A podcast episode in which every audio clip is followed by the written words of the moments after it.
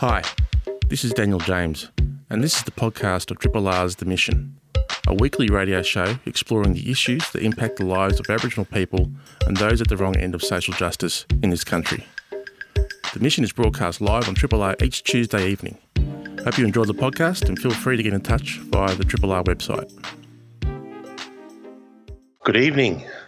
Welcome to episode 0000121 of The Mission. My name is Daniel James. I'll be your host through to 8 this evening, broadcasting to you from Radio City Docklands, which is on the Wurundjeri country, the Woiwurrung country of the Kulin Nations. And I pay my respects to elders past and present. And I remind us all that this always was and always will be Aboriginal land. Thank you to Vaughan for a wonderful episode of Double Bounce.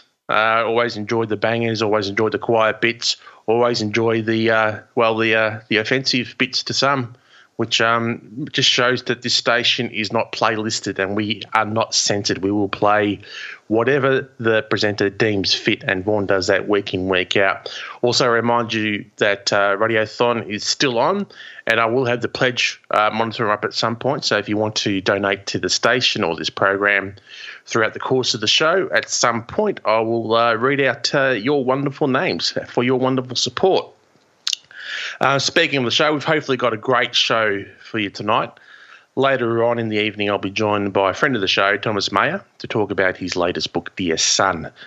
Uh, a really interesting collection of letters and First Nations um, from First Nations men written to their sons and in some cases their fathers. So we'll speak to him about that. It's all about changing the perceptions that uh, popularised through mainstream media of uh, Aboriginal men. Um, but shortly, we'll be joined by the deadly Karla Grant. Now, Karla has spent time on the ground at Wilcannia to ascertain and report on how the pandemic is affecting the mob on the ground there. And actually, her report on that, on Living Black, the COVID crisis in Wilcannia, will actually screen tonight at 8 pm. Uh, so if you want to finish listening to this show and then go and watch that report, um, absolutely do that because uh, it's uh, really important that we have people on the ground reporting on some of these issues. So if you want to check it out, 8 p.m. tonight, or you can do it on uh, SBS online um, at any time. Now, speaking of COVID, um, and a little closer to home, there's been some disturbing reports, uh, mainly from the ABC today, about how the vaccination rate for Victorian Aboriginal um, people has actually been revised down as a result of a software glitch. So, what does that mean for the numbers? Well, it actually means quite a bit. The ABC uh, reported um, figures released by the federal government on Sunday suggested 47,954 Aboriginal and Torres Strait Islanders in Victoria have received one vaccine dose, with 30,951 fully vaccinated. However, on Monday, uh, those figures are being revised down to 20,559 people having received a first dose and only 12,209 being fully vaccinated. Um, however, um, all this is a is a is the result of a a glitch to a piece of software that is being used in some clinics across the state. When they go to um, ask the, the, the person receiving the vaccination, "Are you an Aboriginal or Torres Strait Islander?" It's a simple yes no question. But if they leave that particular box defaulted um, uh, blank, so if they leave that box blank, the answer actually defaults to yes. Um, and apparently, while it's uh, while it's part of a federal system, this particular software is only used in Victoria, which of course is just us luck. Um, so the Indigenous vaccination rate in Victoria had dropped from in excess of what we thought was 60% of people having received a first dose uh, to around 45%. So it means that our mob are being well and truly left behind the rest of the population when it comes to first doses, which, a, which as a percentage for uh, the Victorian rate as a, as a whole is sitting around the 67, 68% mark, and we're bound to hit 70% first dose rates any day now. So now I have to be honest with you. I, have kept hearing reports from across the the state around vaccine hesitancy and anti-vax sentiments uh, across the place and within the community. But on this show, we try and stick to the facts and report on official numbers. What else are we going to do? We're not going to make up numbers, are we? Uh, but now, because of the official numbers, um, it seems that uh, that hearsay is far more consistent with uh, what we now know, which goes back to the point I raised last week. While we're heading to the 70 to 80% fully vaccinated targets for opening up, as detailed in the Doherty modelling, which has informed the national plan, um, we are still at risk of leaving segments of the community behind and therefore exposed. So, therefore, it's essential that we continue to educate and outreach to the, those that are vaccine hesitant and encourage even the anti vaxxers to change their minds when it comes to putting themselves at risk, or more importantly, others. So it's important that we don't listen to those framing this as some sort of colonial conspiracy theory or those that are swayed by what they read on Facebook about the virus. We have to listen to the science and not want to be celebrities and wannabes that want to make a name for themselves. And we must remember, as Aboriginal people, we were the first scientists on the planet.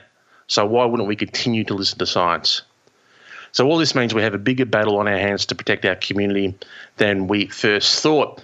And this program here, called The Mission, will be covering those issues all the way through. Perhaps not on a weekly basis, but on a very regular basis to make sure that we keep um, you abreast of the issues and mob abreast of the issues as well. It's really important that we get the true and accurate information out there as much as possible. As always, the best way to contact me is via my Twitter handle at Mr. DT James. Uh, throw in a question if you have any questions for our two wonderful guests tonight. But uh, this is the mission. You're listening to a Triple R podcast. Discover more podcasts from Triple R exploring science, technology, food, books, social issues, politics, and more. To listen, hit up the Triple R website or your favourite podcast platform. You're listening to the mission. Um, here in Victoria, while we have our own problems with COVID and those problems continue to mount, we've looked up north with horror at the unfolding situation up there, particularly in the west of the state, where the health system simply doesn't seem to be equipped to deal with the large spread of the outbreak there. Of particular concern has been the outbreak in Wilcannia, which is located on the banks of the Darling River, some, 100, some 965 kilometres to the west of Sydney. The township has a sizable Aboriginal population, uh, with low life expectancy, severe overcrowding, and high rates of chronic disease. The town itself is still cut off from the outside world thanks to the devastating COVID outbreak. And it only has a local shop operating on limited hours and basic supplies provided by a volunteer workforce. So, our next guest has um, sought to find out how things are on the ground in the township. Karla Grant is the presenter, producer, and the journalist for the um, SBS National Indigenous Current Affairs program, Living Black, focusing on issues concerning Aboriginal Torres Strait Islander communities within Australia. It is Karla's 18th year of producing and hosting the program, and I'm very, very pleased to say that she's on the line with us now. Karla, welcome to the mission. Thank you so much, Daniel. Nice to be with you. Uh, describe to us the township of Wilcannia uh, and the scale of the problem the mob is facing on the ground there with COVID? Yeah, well, I mean, at the moment, I've only just returned back from um, Wilcannia about a week ago now, where we spent seven days in the community. And um, it's pretty much the feeling there is one of confusion and anger and frustration. Um, you know, uh, what can I say? It's that the, the, community were yelling out, were crying out for help um, over 18 months ago. Um, they you know, they could see, foresee that if COVID was to enter the town, if there was to be an outbreak in the town, in the community, um, it would be devastating. And so they were trying to, you know, they actually came up with a, an action plan um, to, you know, to stop um, any spread of the virus from coming into town. Um, you know, they wanted to go into self-imposed lockdowns. Um, they wanted to have alternative accommodation so that people could self-isolate safely. Um, you know, they wanted to stop um, out of towners from from you know coming into town and taking all their resources from the you know they've only got one little supermarket, the IGA, um, which you mentioned in your introduction um, yeah, there's not a lot there in the town. So people coming in, you know, like grey nomads and, and tourists were, were coming into the town, uh, taking up all the resources. and you know they could see what was happening. So back then, like 18 months ago, they wanted to uh, put in um, measures to um, you know to keep people out, basically to protect themselves, and they put that that action plan up to various levels of government, local government, state government, federal government, and un- unfortunately, no one listened. So um, the town was ignored. So this is a, another example, and we come across them, and you would come across them uh, on a daily and weekly basis, Karla, of the Aboriginal community actually working to provide a solution and giving that solution to the authorities that be, and then ultimately having that solution um, ignored correct. Yeah, actually the town actually had their own solutions. They knew what they needed to do. They knew that if if COVID, um, you know, if there had to be an, an outbreak of COVID in the town, they knew that it would be devastating, and so they, you know, they had yeah exactly that. They had solutions to prevent it from happening, but um, you know. Uh, the government ignored them, and that's exactly how they feel now. They feel very ignored, and and this could all be could have been prevented from happening if um, so, you know the government had acted earlier. So we now find ourselves in a situation where it's absolute crisis management. The the, the virus has got out and spread amongst the community. Uh, the mm. New South Wales government has set in stopgap measures like sending 30 motorhomes to provide accommodation for infected cases. Um, to isolate. What other services are available to residents to, to deal with the with the, with the outbreak at the moment? Yeah, well, um, at the moment there there's a lot of volunteers in the in the um, community actually, you know, getting food food out. Sorry, um, you know, the IGA was closed at one stage because it was an exposure site, so they had very little resources, very little food and, and vital supplies in the town. So um, they actually um, had a, a, bunch of volunteers get together in the town, and and um, you know they were distributing uh, food hampers and um, you know, vital supplies to to the town, and even some of the local um, men went out and did a, a kangaroo hunt. So they um, bought in some kangaroo meat and were, you know, distributing that to to um, many of the residents in the town, just so that they could have fresh meat. And um, yeah, because they didn't have any fresh meat or fresh veggies, it was just all sort of, you know, uh, canned food and dried sort of you know noodles and things like that. Um, but um, now there's a lot more, um, you know, they've got a lot more supplies coming in, a lot of donations from, you know, from various companies. So there's a lot more food in the town now.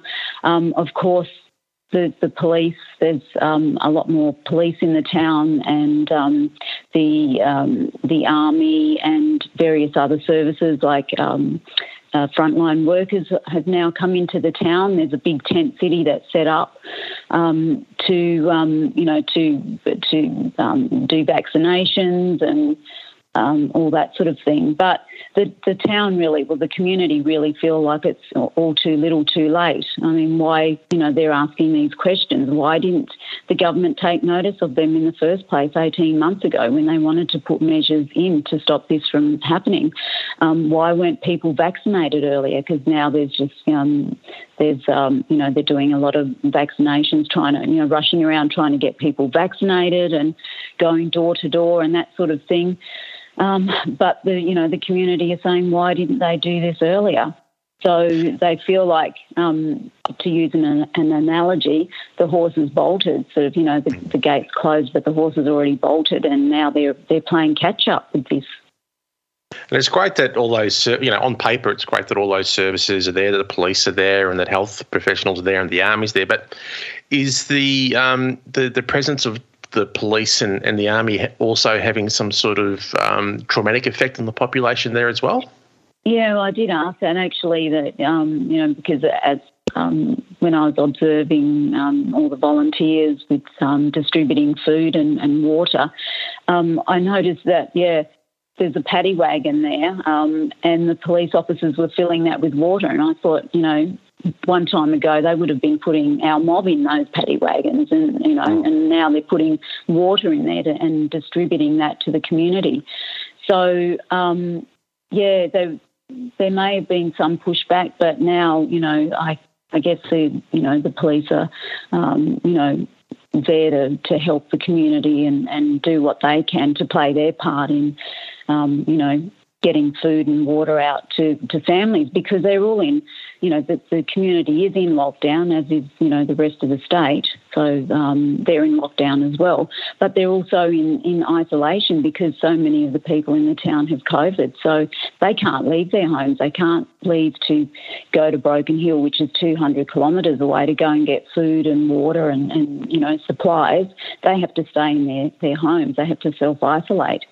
So um, you know, so so you've got the police going to homes delivering water and food, the army, and um, many others in the community as well. Just every day, you know, mob in the community who are running around from house to house, like Brendan Adams. He's um, uh, works for the. Well, he's actually the manager of Wilcannia radio station, and um, he's just, you know, he's on call twenty four seven. He's just amazing. Like he's just going around from house to house, um, you know, uh, delivering the kangaroo meat to mob and just checking up on people as well because at the start of this outbreak, um, you know, people who were COVID positive weren't being checked on, and um, you know, many people that I spoke to were just were really, really scared and frustrated because they didn't know what was happening to them. Like, you know, mm. they'd seen all the reports, you know, COVID, all these people are dying, and um, all that sort of stuff on social media, and they're thinking, well, what's going to happen to us? Like, what do we do? Um,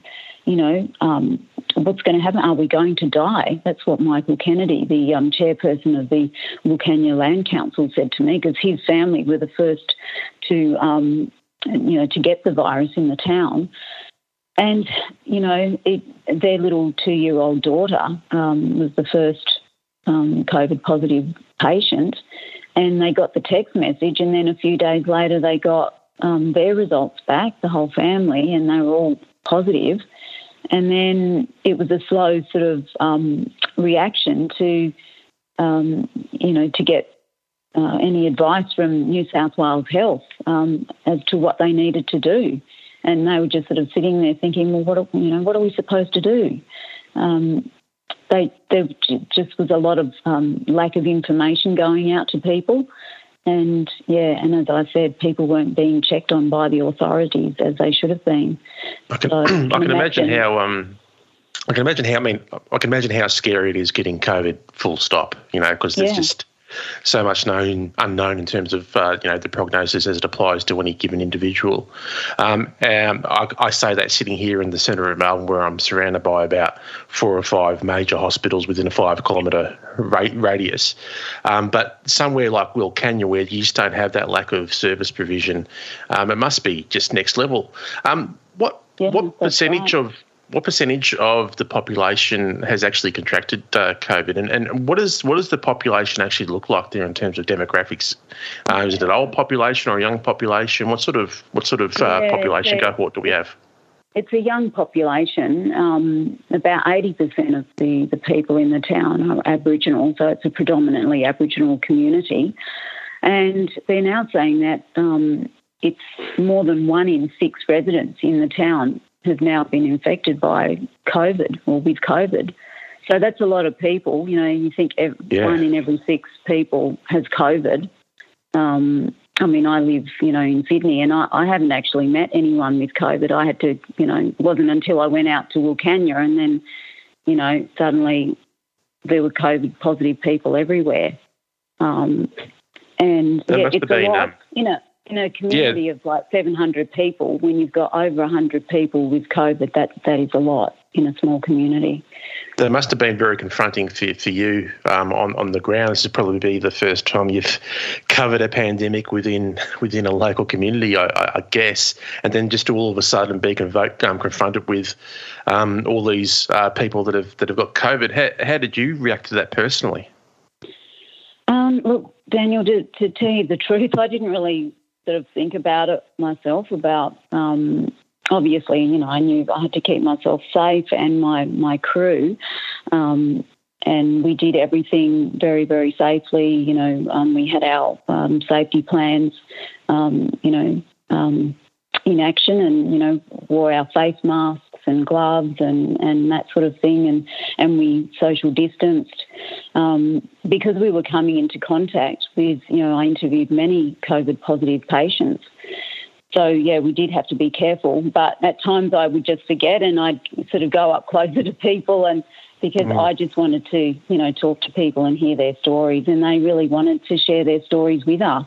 They were so happy that we were there, and um, very grateful that we had made the effort to go to the town and and, and talk to them and, and hear their stories and hear about their concerns. So that sort of, you know, um, it was very risky for us, but I sort of, um, yeah, I sort of that wasn't, uh, you know, to me it was about getting up close with the people and hearing their stories and and getting those stories out. So I kind of yeah forgot about it for a minute about the risk to myself. Yeah, but um, it is. Yeah. You're listening to The Mission. I'm speaking with the deadly uh, Karla Grant, the host of uh, Living Black. And just a reminder that um, her report from uh, On the Ground in Wilcannia, uh, COVID Crisis in Wilcannia, premieres tonight at 8 pm. So once you finish listening to this show, uh, turn the television on and uh, watch um, Karla's uh, report.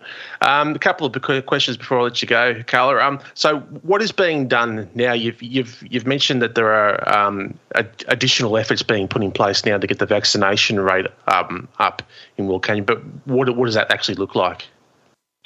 Yeah, well, there are a lot more. Um, I believe it's probably um, when I did when I spoke to the um, CEO of the Far West Health District um, Umit Agis, he said it was around 56%, but I think that was for first doses. So, you know, slowly it is increasing the number of um, people vaccinated in the town because the army and, um, you know, they're going from door to door and they've set up, um, as I said, there's um, a lot of frontline workers there now who are getting people vaccinated and getting jabs in arms. So, um, you know, it's slowly increasing. Um, and as I said, there's a lot more food in the town now. They've got a lot of um, donations coming in from you know various organisations. People from right around the state have donated, you know. Um, freezers and because they had that much food at one stage, or actually when I was um, there, that um, you know, it all started coming in that they didn't have enough room or enough refrigerators to keep all this food. So now there's a plentiful supply of food there, thank thank goodness. And um, yeah, it is. You know, they've still got a long way to go. I mean, you know, there were another four cases there today. It's up around. I think it's a 167 cases in the far west region, and that's counting Broken Hill. But most of those cases are in Wilcannia. Um, so, I guess there must be um, a level of apprehension too, as the rhetoric from uh, leaders at both both the state and, and federal level are really pushing hard on the seventy percent fully vaccinated um, mm. uh, number, and the fact that there's talking about you know a Freedom Day and an opening up of the state. Um, that that must be a little comfort to the people of Wilcannia at the moment. Yeah, for them, it's no comfort at all, really, because you know um, as you know, our mob, you know, the, the rates of vaccination are, are very, very low um, in comparison to the rest of the population. So we're playing catch up at the moment um, to get all our mob vaccinated. And, you know, I mean, they've been talking about um, you know, doing sort of uh, going around to 30 communities and getting people vaccinated. I mean, all of this should have happened, um, you know, earlier this year when we were made, you know, uh, part of the 1A and 1B um, vaccination plan. Um, but, you know, it's just all sort of happening in a rush now. And, um, you know, for a um, a community of people who were supposed to be made the priority. Um, you know, the government has failed on all levels when it comes to that. Absolutely, it's actually quite scandalous. I mean, I, remember thinking back uh, uh, at the start of this year with great hope that um, you know one A and one B would kick in, and, and the communities and the cohorts that would um, at mo- most vulnerable at um, you know having severe health complications if they uh, contracted the, the virus, getting those doses um, first. Um, but what we're seeing here is just an abject failure of not only of uh, policy but also of uh, delivery. So, um, Karla, thank you so much for for um, going on the ground in Wilcannia, speaking to what has been a forgotten community. Um, if you want to uh, watch um, Karla's report, just watch Living Black, COVID Crisis in Wilcannia, which premieres tonight at 8 p.m., some 32 minutes from now. Um, but Karla, thank you so much for your work. Um, thanks for your um, commitment over over years and years now, um, being, lead, leading the way for, for Indigenous um, journalists and, and media types. Uh, uh, may you long uh, reign in your role. But thank you so much for uh, coming on the show tonight. It's really, really been a pleasure. Daniel, thank you for having me. This is a podcast from Triple R an independent media organisation in Melbourne, Australia. Triple R is listener supported radio and receives no direct government funding. If you would like to financially support Triple R by donating or becoming a subscriber, hit up rrr.org.au to find out how. You listen to The Mission. My name is Daniel. Uh, and on to tonight's uh, second guest. Uh, Thomas Mayor is a Torres Strait Islander man born on Larrakia country in Darwin. Shocking. Um, he's been uh, a wharf labourer from the age of 17 until he became an official union rep for the Maritime Union of Australia in his early 30s. He has a number of books out now, but his latest book, entitled Dear Sons Letters and Reflections from First Nations Fathers and Sons, Full disclosure, I am one of those who actually contributed a letter to the book, along with the likes of Stan Grant, Troy Cassar-Daley, Joe Williams, and a whole bunch more. Um, he's out now and available everywhere. And So I thought, well, better get him on the show to uh, to talk about it. He is a friend of the show. So, Thomas, uh, welcome back to the Mish. Thanks, Daniel. Good to be back. Congratulations on the book. It was no mean feat putting that together. There was lots of moving parts that you had to deal with. Um, where where did the uh, idea for the book uh, generate? Oh, well, it came from Tara June Winch, actually, the Wiradjuri award winning author of The Yield. I met her at the um, Perth Writers Festival, and after a long yarn about family and mob and all the rest, she said uh, that she thought I'd be good to a good person to write a book about fatherhood. I've got five kids, and um, and uh, I thought that uh, there was no way I was going to do that. You know, given I knew it would be a hugely personal thing to do, and uh, I knew it's a very vulnerable thing to do, isn't it? Yeah, yeah. And um, but after a couple of months, I decided, you know, it was something that was I, I needed to do it's um it's a it's a great collection and, and I've got the book here in front of me and it's um in hardcover and the, the the cover is beautiful and it's kind of surreal seeing um, oneself um, in a mix of some of the uh, the esteemed people that uh, have contributed towards the book. I guess in a way, uh, Thomas, uh, black fellows and, and black men in particular um, have received a bad rap in terms of the way that they are perceived, not only in the media but by the broader community. And this book is some small step towards redressing the way that Aboriginal men are perceived. Yeah, I think it's an important step because, I mean, really, it's been ever since colonisation that First Nations men have been demonised and and purposely disempowered in order to take advantage of uh, our families, you know, our labour, um, our women and, and our land. So, um, you know, even even myself as a child in school was taught that uh, you know my fathers, my forefathers were savages and unintelligent, but white kids were taught that their forefathers were explorers and inventors and, and our saviors. It's um, it's time to, to turn that around and say, well, if we're the oldest living culture on the planet, then there's a lot to celebrate as First Nations men. Absolutely. Um, did you have to go to any sort of great efforts to convince some of the writers, or did um, people come on the board fairly readily? I was. Um, people came on board pretty uh, pretty readily. Uh, there was a couple of people that didn't end up doing it because they were busy and and had, yep. had too much else on. But uh, you know, uh, like yourself, you you didn't hesitate really. You, you know, you, you saw the importance of of writing about uh, you know masculinity and and these things, and you know it really comes through in your letter. It's it's such a beautiful letter you've written, Daniel. Oh, thanks, brother. I was, I was when you asked me, um, I because I'd written um, the the essay, the Horne Prize essay around um, Dad and and uh, his his passing. I, I I kind of made up my mind then that I wasn't going to write any more about it. But um, when you called up and um, you, you, framed the way that uh, the, the book was going to be published and, and why you were doing it, um, it, it, it, immediately occurred to me that it was kind of like a no-brainer um, after that because I don't know about you, Thomas, but you know I grew up in a um, a small country town, and I've had to you know over the over, over the over the you know process of decades over the over the years, I've had to sort of like breed that sort of toxic masculinity out of myself.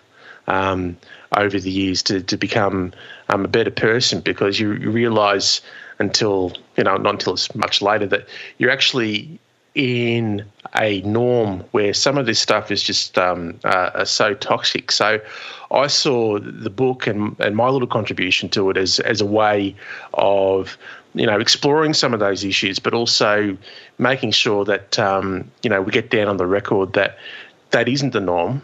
Um, the, the, the norm that is set in the in the small towns and, and the football clubs and some of the, the, the male culture about the place isn't acceptable.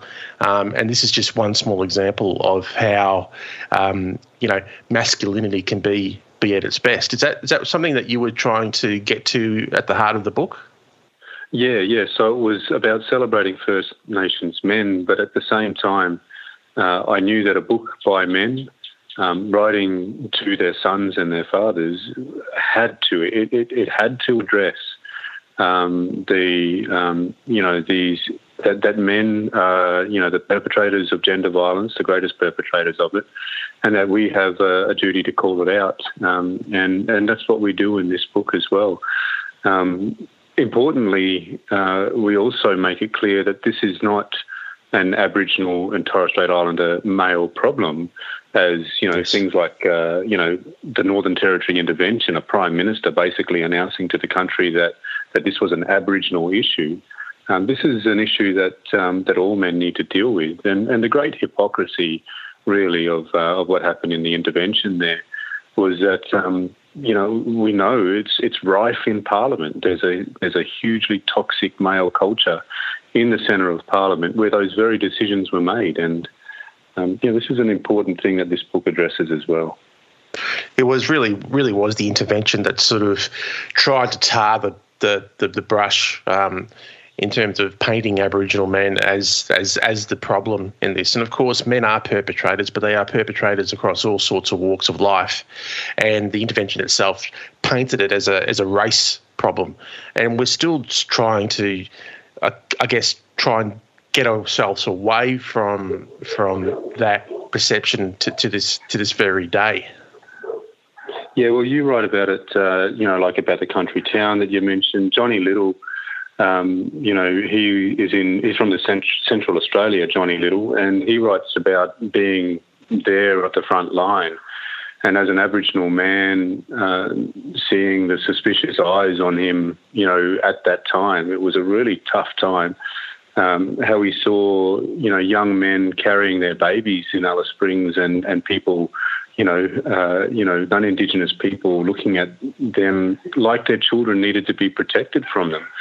But it wasn't only in Central Australia and the Northern Territory. This is something that um, you know that amplified that prejudice around the country, and um, it's high time that people knew that First Nations men have a lot to celebrate. We have so much to be proud of, and uh, and you know it's it's a big part of Australia. You know.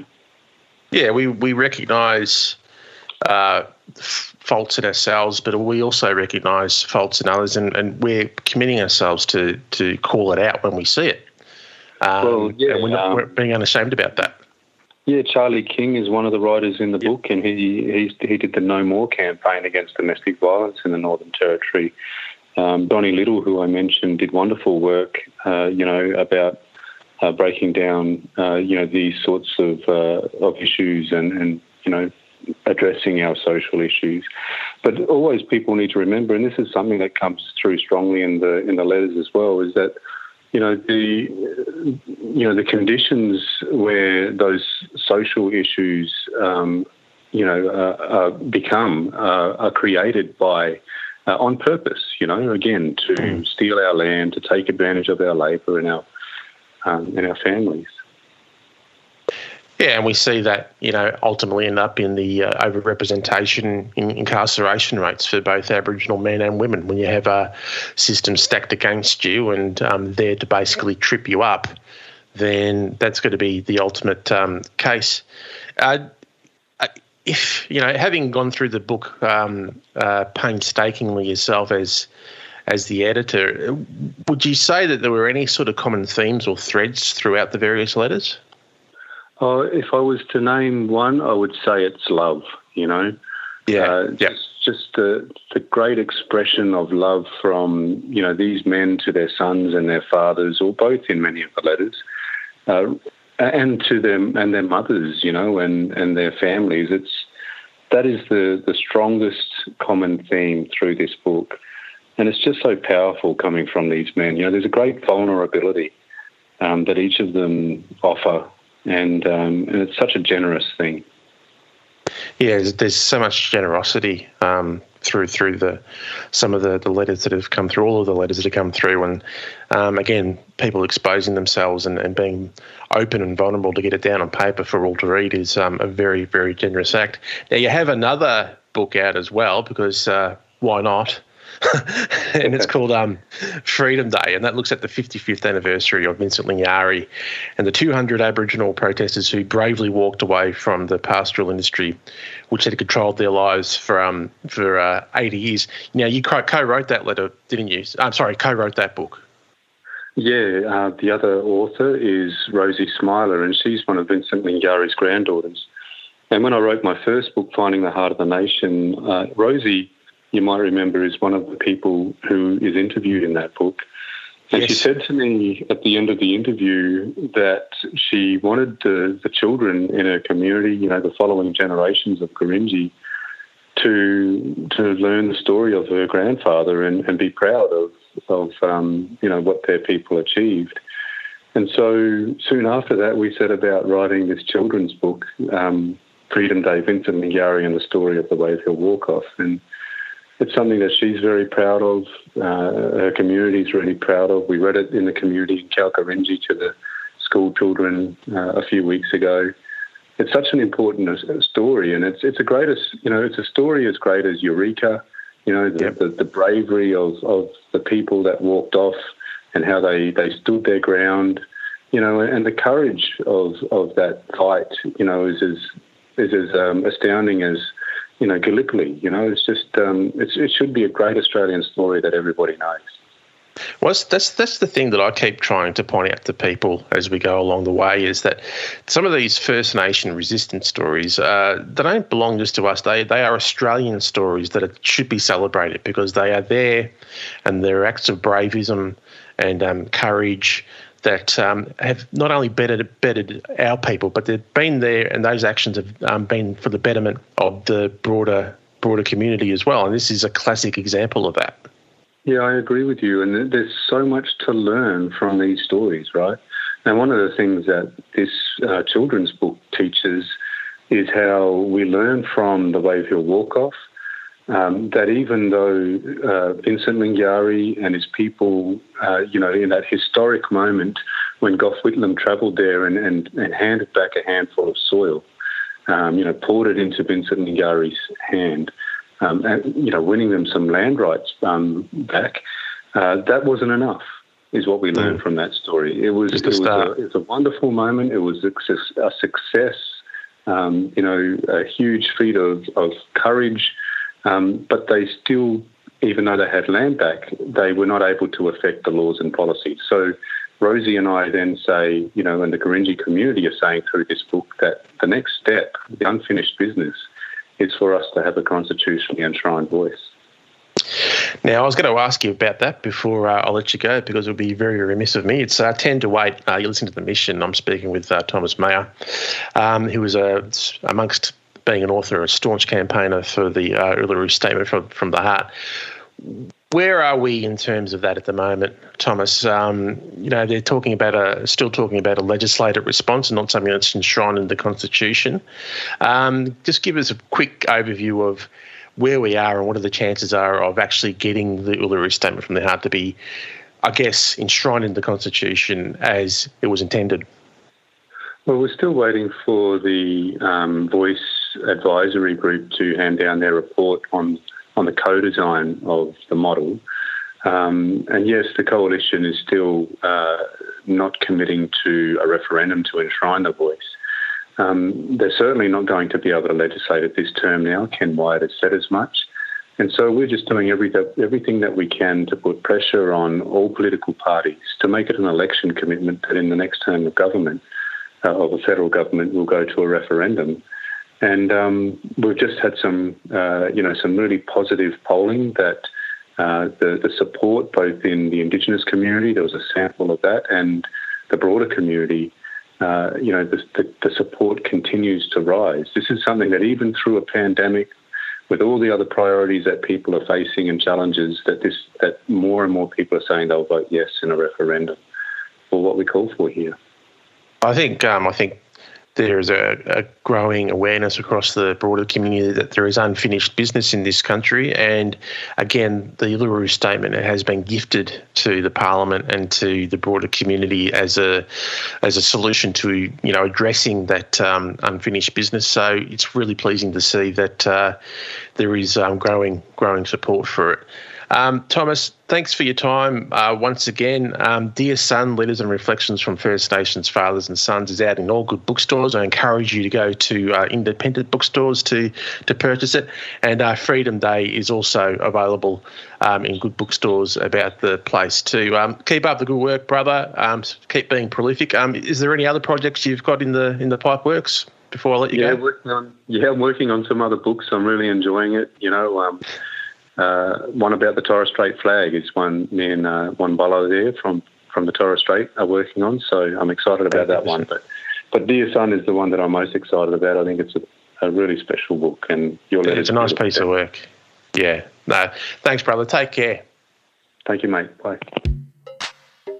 Thanks for listening to the podcast of Triple R's The Mission, a weekly radio show exploring the issues that impact the lives of Aboriginal people and those at the wrong end of social justice in this country. The mission is broadcast live on Triple R every Tuesday evening. Hope you've enjoyed the podcast and feel free to get in touch via the Triple R website.